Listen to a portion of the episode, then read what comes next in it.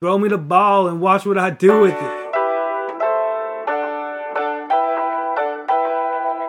You are now tuned in to the Cherry Pickin' Podcast with your host, Andre Cherry. Hey everybody, this is your host, Andre Cherry, and you are listening to the Cherry Pickin' Podcast, which is presented by the Big Heads Media Podcast Network. And on today's episode, I want to do something a little different, and to transition us through each segment of my show today, I'm going to play this soundbite. This soundbite will transition us from segment to segment, and I do that in an attempt to make this as streamlined as possible. I want to have a weekly podcast, and I want to have a forum and a space to speak with you guys about college football, but then I also want to make sure I'm, I'm moving you through the podcast in the most efficient way possible. And I do this because I know time is valuable, time is precious, and I don't like long podcasts. I think the research is out, you know, podcasts that range from like thirty to fifty minutes. That's really the bread and butter. So I want to have short, condensed podcasts so that you guys can listen to this on your commute. You can listen to this while you're shopping at the grocery store or even working out on the elliptical at the gym. And so it's just something new that I want to try for this podcast, and we'll see if it'll work going forward. So with that said, so if we take a look at how I did for week three, with my Power five locks. In the A C C, I lost this matchup. I had B C over Kansas. Kansas went on the road up to Boston College and embarrassed the Eagles by a score of forty-eight to twenty-four. And with that victory, Kansas broke a forty-eight game road losing record versus Power five teams, which spanned eleven years. So that was a real solid victory for the Kansas Jayhawks. I honestly didn't think that they would win at B C. I don't think anyone predicted that. So I get the loss, and over a thousand yards of combined total offense was put up in this game from these teams collectively. So apparently B C's defense was nowhere to be found during this matchup, because the Eagles allowed Kansas to rush for over three hundred twenty-nine yards with three touchdowns. three hundred twenty-nine yards of rushing in this game put up by the Kansas Jayhawks. Yeah, that Kansas Jayhawks team that has been perennial losers for over the past decade or so. They came in to Boston College on the road and put up three hundred twenty-nine yards rushing with three touchdowns.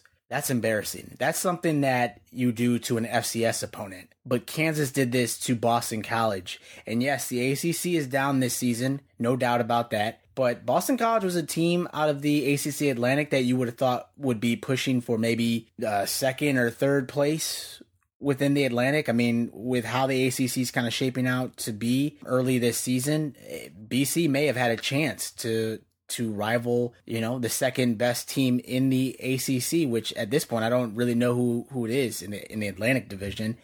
But they got embarrassed, point point blank. They got embarrassed by Kansas. B C's running back A J. Dillon, he's a, you know he's got a lot of Heisman hype to his name. He had a great game rushing with twenty-seven carries for one hundred fifty-one yards and one touchdown, and that may have been the only bright spot for B C in this game, honestly. Um, but a loss is a loss nonetheless, and I lost this weekend in the A C C. In the Big Ten, my lock was Ohio State over Indiana. Ohio State decimated Indiana fifty-one to ten. No surprise there. And I saw something on Twitter that the attendance for this game at Indiana and in Bloomington, Indiana was fairly low, which I, I guess makes sense. Who wants to pay Big Ten prices to see Indiana just get embarrassed at the hands of Ohio State? I, I don't. I wouldn't want to, honestly, if I was a student or a fan. But a good victory for me nonetheless. And then in the Big twelve, I had Oklahoma over U C L A. Oklahoma traveled to the Rose Bowl in this contest against U C L A and Chip Kelly's Bruins, and they get the victory forty-eight to fourteen. They continue to roll on. They haven't really faced that big of a challenge just yet. Oklahoma has a bye this week, but U C L A is pretty bad. They are god-awful, and Chip Kelly, I'm predicting to lose his, he'll lose his job before the end of this season. I just, I don't see any hope for U C L A. I really don't. Then in the Pac twelve, I got my second loss uh, within my Power five picks, with U S C losing to B Y U by a score of thirty to twenty-seven. This game was pretty evenly matched for the most part. This went to overtime, and, and U S C ended up losing by a field goal.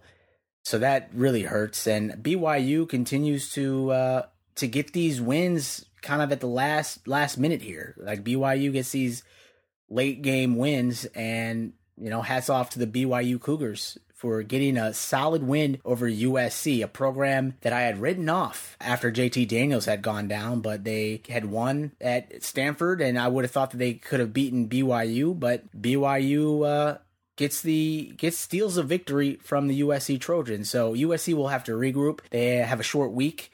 They play Utah on Friday, but you can't write U S C off just yet. I think this team has stepped up and is playing inspired ball. And so I'm really curious and excited to see what they do against the Utah Utes on Friday. And then in the S E C, I had Florida over Kentucky. And now if you recall, last year, Florida actually had its thirty-one-year win streak snapped against the Kentucky Wildcats last season. And so I was I was thinking that Florida would blow Kentucky out, obviously. I mean, they're that's a long streak, and no one wants to be embarrassed, which Kentucky was. But Florida, I thought, would come back and avenge that loss this season, which they ended up doing by a score of twenty-nine to twenty-one, a little bit closer than I would have imagined. Felipe Franks, the quarterback for the Gators, hasn't looked that great.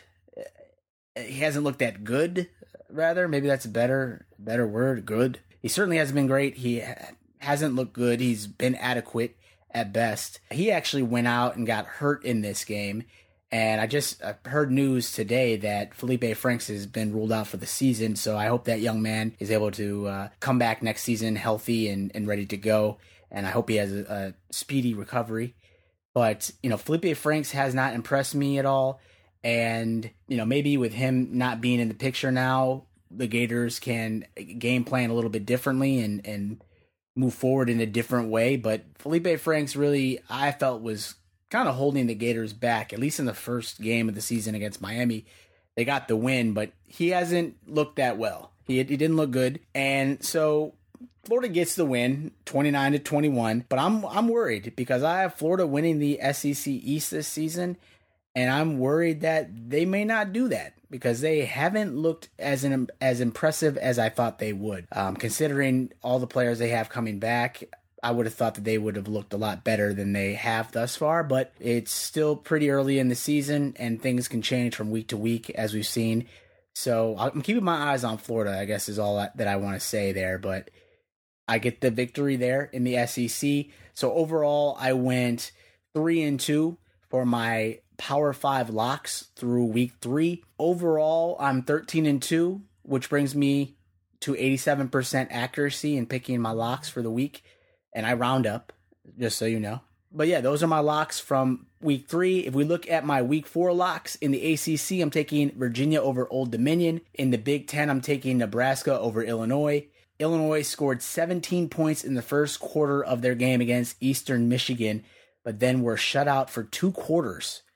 The offense did not score any points for two quarters of the game, but then in the fourth quarter, they rallied and scored fourteen points, but it, it would not be enough as Eastern Michigan would hold on to win that ball game by a score of thirty-four to thirty-one. U of I is a program that I pay some attention to just because Lovie Smith is the head coach. I'm, I'm a big fan of Lovie Smith, and I appreciate what he did as the head coach of the Chicago Bears. I'm from Illinois. I'm not really a U of I fan, if I'm being honest, but I'm really curious to see what Lovie can do with this program. Lovie Smith is a good coach. I'm just going to say that. He, I think he's a really good coach. He's a player's coach. Um, coming into this season, I thought that U of I would win six games.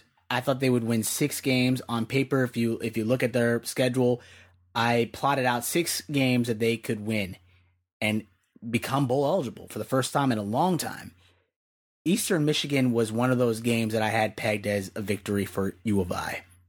Without the victory to Eastern Michigan, that's a loss. That puts them at five wins, possibly, for this season, in my eyes, doing my predictions. So five wins is not good enough to get to get you to a bowl bowl game, and I'm a little nervous because I don't know where that sixth win will come on their schedule. And you know, losing to Eastern Michigan the way that they did, they were shut out for two quarters. The offense could not score any points. It, that's uh, troubling. That's really troubling, and I'm worried for this program. I'm worried that they're not going to make it to a bowl game this season, and I'm worried for Lovie Smith's future if that's the case.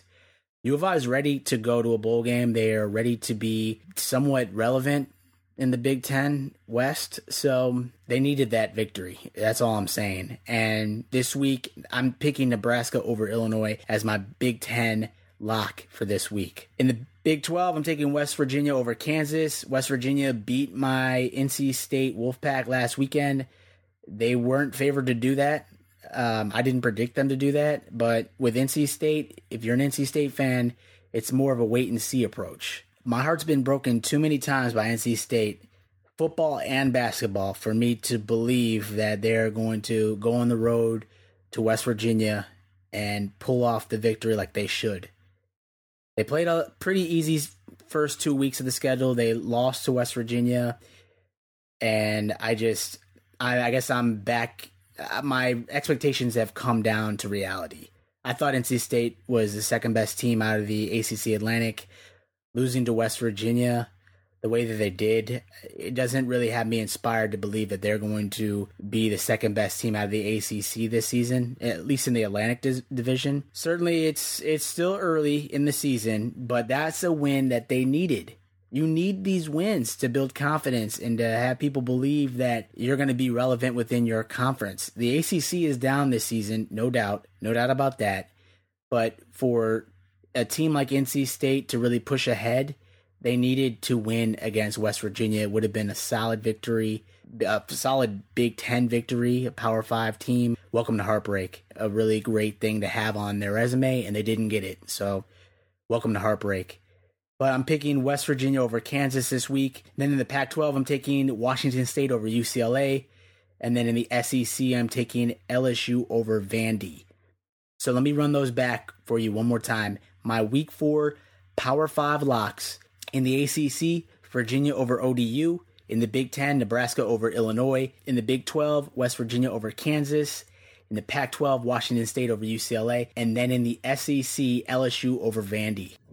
So real quick, I want to review some of the games that were played in Week three action, and there were several interesting matchups in Week three, including a game that took place within my backyard at the Lincoln Financial Field in Philadelphia. We had Maryland versus Temple, and honestly, Maryland's put up so much offense in the first two seasons. I think they had the best uh, number one offense uh, within F B S.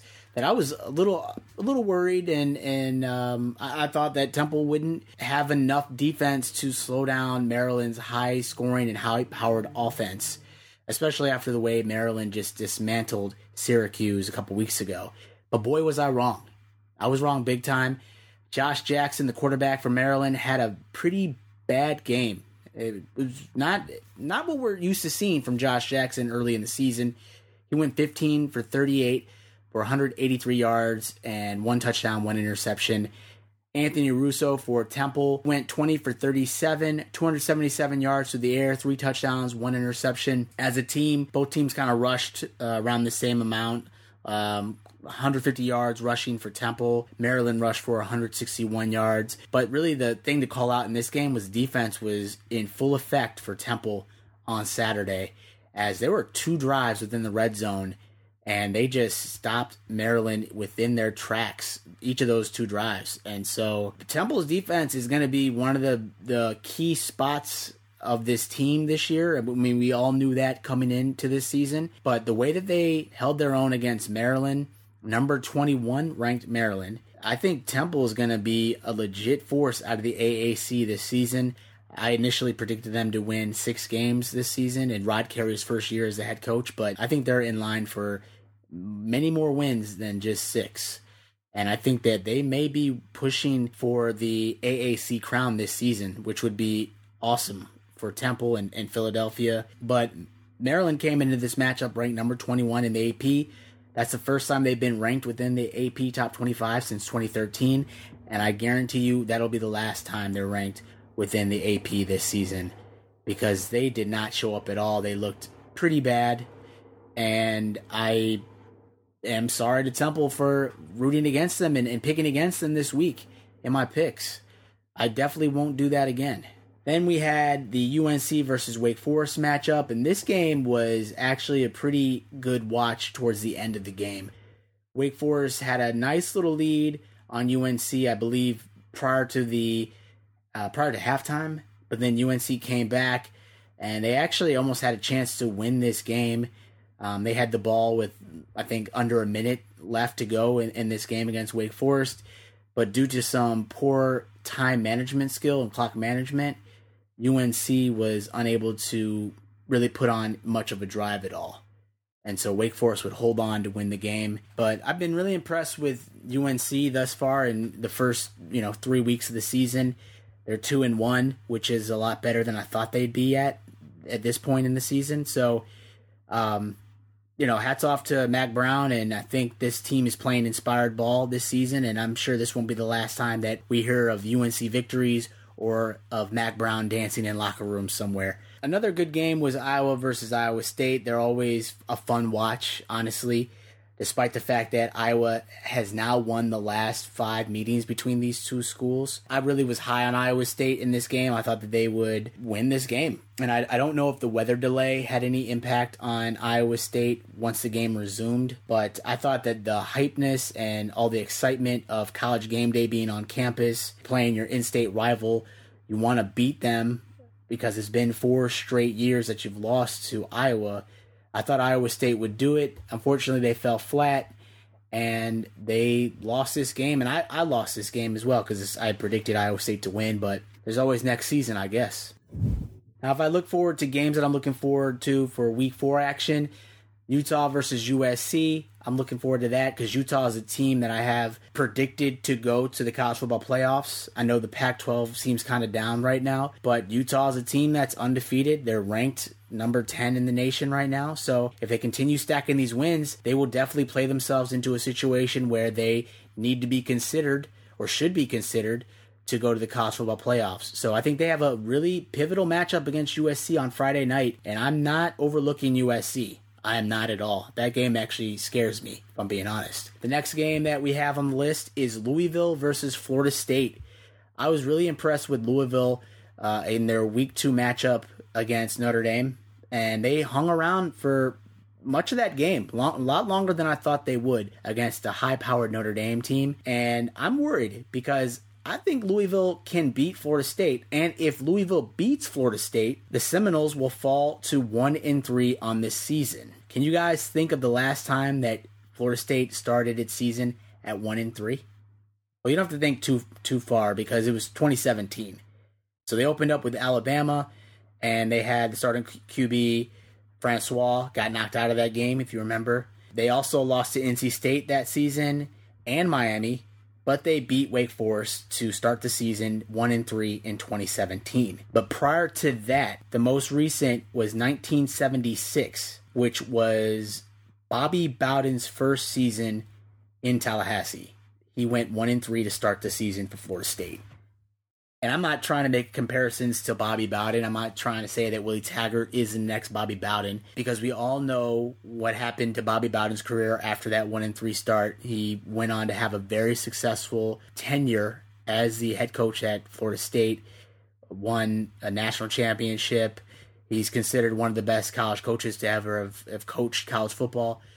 So I'm not saying that he's going to have that type of success, because honestly, I don't know that he'll make it out of this season if they go one and three to start the season. I think he has a tremendously hot seat in, in Tallahassee, and I'm concerned if he loses that game, they're gonna people are gonna want him out before the end of the season. And if they lose this game, I, I just don't feel confident that he'll be there for the entire season. Because at Florida State, you know, if you're not going to make it to a national championship, at least you can fall back on the fact that, you know, you've had you had this long bowl streak, uh, this long streak of going to bowl games, and that got snapped last season.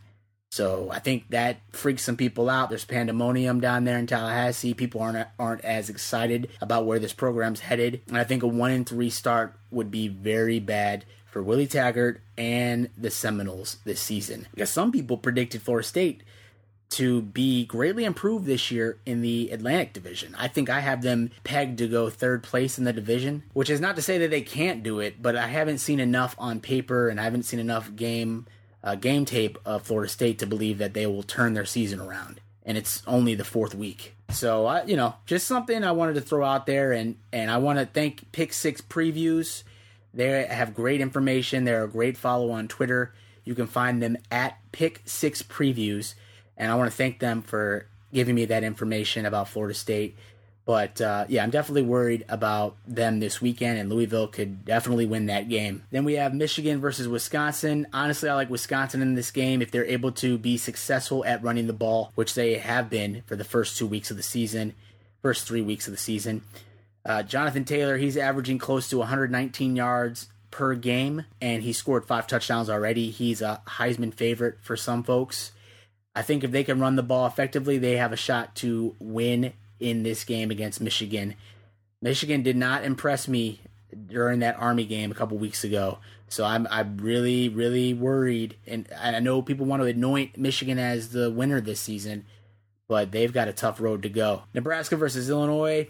I'm not really a believer in Illinois anymore. I'm picking Nebraska. I'm just really worried about Lovie Smith and his Illinois Fighting Illini this season. Eastern Michigan was a game that they needed to win, and they didn't get it. And so I just don't feel that Nebraska will um, just fall to U of I this weekend.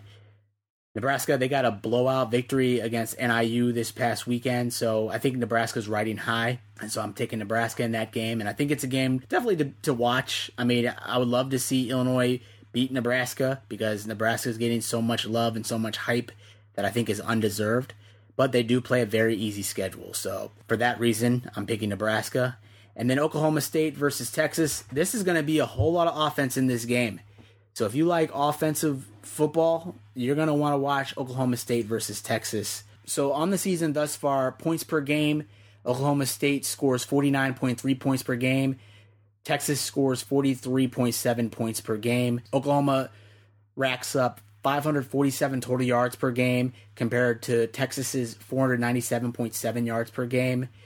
Uh, there's going to be a lot of stars in this matchup. If you like Sam Ellinger for Texas, uh, Chuba Hubbard, the running back for Oklahoma State, I think he actually leads all F B S in rushing yards right now at five hundred twenty-one yards rushing, seven touchdowns. Receiving leaders, Tylan Wallace for Oklahoma State leads the entire F B S with fifteen receptions for three hundred ninety yards and six touchdowns. So there's going to be some fun. This is going to be a fun game to watch. I hope you guys have a nice beverage and maybe some popcorn and are able to watch from home, or maybe you're going to go to that game. That's going to be a fun, fun matchup for real. And then there's also Notre Dame versus Georgia. I'm picking Georgia.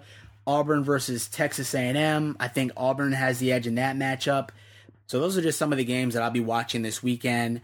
Week three was wild and crazy. I think week four is going to be awesome. So I hope you guys enjoy that. So last week, the state of California passed a bill that would allow college athletes to make money off of his or her own name, likeness, and image. This was a pretty landmark bill that passed in California, in the California State Senate, which is called the Fair Pay-to-Play Act. It doesn't go into effect until twenty twenty-three, but it's a huge step forward in giving players and athletes, college athletes, their rights to make money off their own likeness. I actually think this is a great move, and I think hopefully the nation will adopt this. You know, state by state will uh, come to enact this same sort of legislation and sign this same bill into order. But I, I can't see how you could be against this. Why why not give these college athletes the opportunity to make money off of his or her own likeness? When it comes to college football, people love college athletics. They're, people love jerseys, you know? Tim Tebow, a guy that I'm about to talk about here, he had one of the most popular jerseys when he was an athlete at the University of Florida. I think he said it, it was like Kobe Bryant and then LeBron James and then it was Tim Tebow. We're talking those are N B A guys, and Tim Tebow is a college athlete. And he had one of the most popular jerseys in the entire world, which is, that's amazing and such a great privilege. And privilege is a word I want to stick with because Tim Tebow comes from privilege. And essentially, he came out on E S P N last week and just voiced his opinions for why he's against this bill and why he feels it turns we into me. And I'll read you some of what he said on air last week on E S P N. And essentially he said, and I quote, "I know we live in a selfish culture where it's all about us, but we're just adding and piling it on to that, where it changes what's special about college football," he said on Friday. "We turn it into the N F L where who has the most money, that's where you go." Uh, he also said, "If I could support my team, support my college, support my university, that's what it's all about.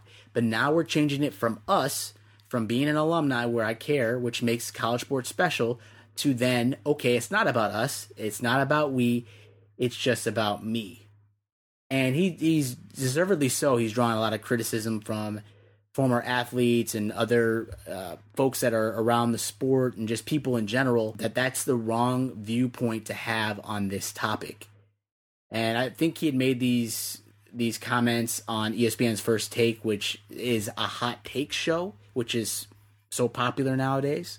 And so it's that's a hot take, to be against what's right, to be against what's fair for everyone. He comes from privilege, so maybe he doesn't need the money. Maybe he doesn't need uh, the revenue generated from his jerseys or whatnot. But for many people who are in college uh, that come from less ideal backgrounds or less um, less similar backgrounds than Tim Tebow, they need that money.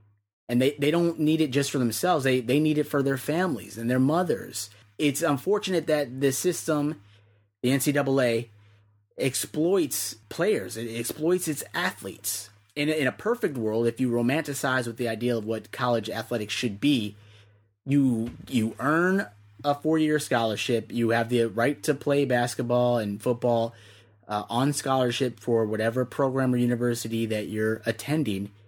And then after that, you go on to lead a successful life, uh, whether that's in the workforce or if you're fortunate enough to become a professional paid athlete, then you go on to that avenue. But for many, many athletes, that's not the situation. College athletics is very demanding, and they you don't really have the schedule to pursue all your academic endeavors that you, you know, that you'd want. Sometimes you're on a track where you have to take certain classes and have a certain schedule, and it may not match up with what you expected college, your college experience to be like. So he says, you know what, I don't want the money. It's not right because it turns it from us to, to just about me.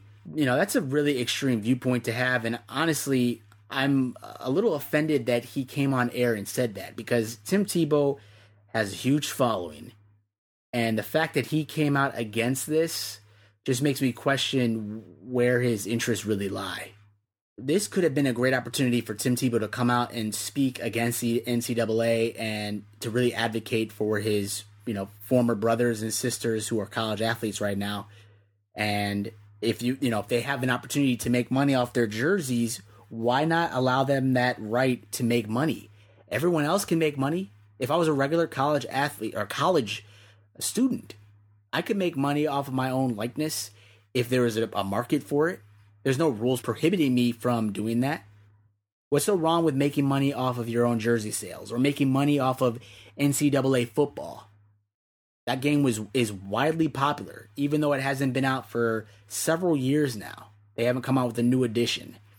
That game is very popular, and there is a market for it. People want that game to come back. Well, if you want that game to come back, you should definitely be for college athletes making money off of their own likeness. It's unfortunate that Tim Tebow is against that, but he's he has that opinion. I mean, it's his right, but I, I just don't think it's a... a a good one. It's not a good opinion to have. When this story came out, it, this actually made me remember and, and think back to when Terrell Pryor got in trouble for selling his, I think, his sportsmanship award from the twenty oh eight Fiesta Bowl, along with a Big Ten championship ring. And then he also sold a gold pants trinket, which is an iconic charm given to players who are part of a victory over Michigan. And so as a result, he, I think he was... Uh, he had to pay back like two thousand five hundred dollars, and then I think the players also had to sit out of the bowl game. Jim Tressel uh, eventually got fired for that, uh, that whole scandal. But what really stuck out to me about that situation was that Terrell Pryor said that he sold those items because he wanted to help his mother. And so when you think about it like that, it's like, man, these kids are just trying to help their families survive. They're trying to help their families pay rent or help their families with the groceries. And the only way that they could do that is to sell these items that have a lot of value, because they really can't work a job. As a college athlete, that is your job. When do they have the time to help their families? And they're just trying to to do what's right for their families, the people that raised them. And the N C double A is saying, no, no, no, you can't do that. You're not allowed to do that. And when you think about it like that, it really puts puts this uh, California state ruling into perspective. It's not just about banking money. This is not a Johnny Manziel type thing where he also comes from privilege and he'd be banking money. Like he, he he's not without. He is not a guy that is without. But players like Terrell Pryor, who are, really could benefit from this ruling. And eventually, hopefully, the N C double A wise, wises up and changes their, their rules on college athletes making money for their likeness, and maybe one day paying college athletes to play college football. It's just, there's another side to it. There's always another side to a story. And Tim Tebow has these views that are against players making money, but is he really thinking about the other side of that, where he has teammates who maybe are as less fortunate as he is, who have parents and families that are unable to keep the lights on every day and keep their electricity running? Tim Tebow certainly was not thinking about it, because had he been, he wouldn't have come out with those comments. So I, I really am disappointed that he came on the air and said those comments, because I think he really did a disservice. He could have had a great opportunity to really push this thing forward. And yet, here he is on E S P N, a suit, talking about he's against it. I was just really ashamed and disappointed in Tim Tebow.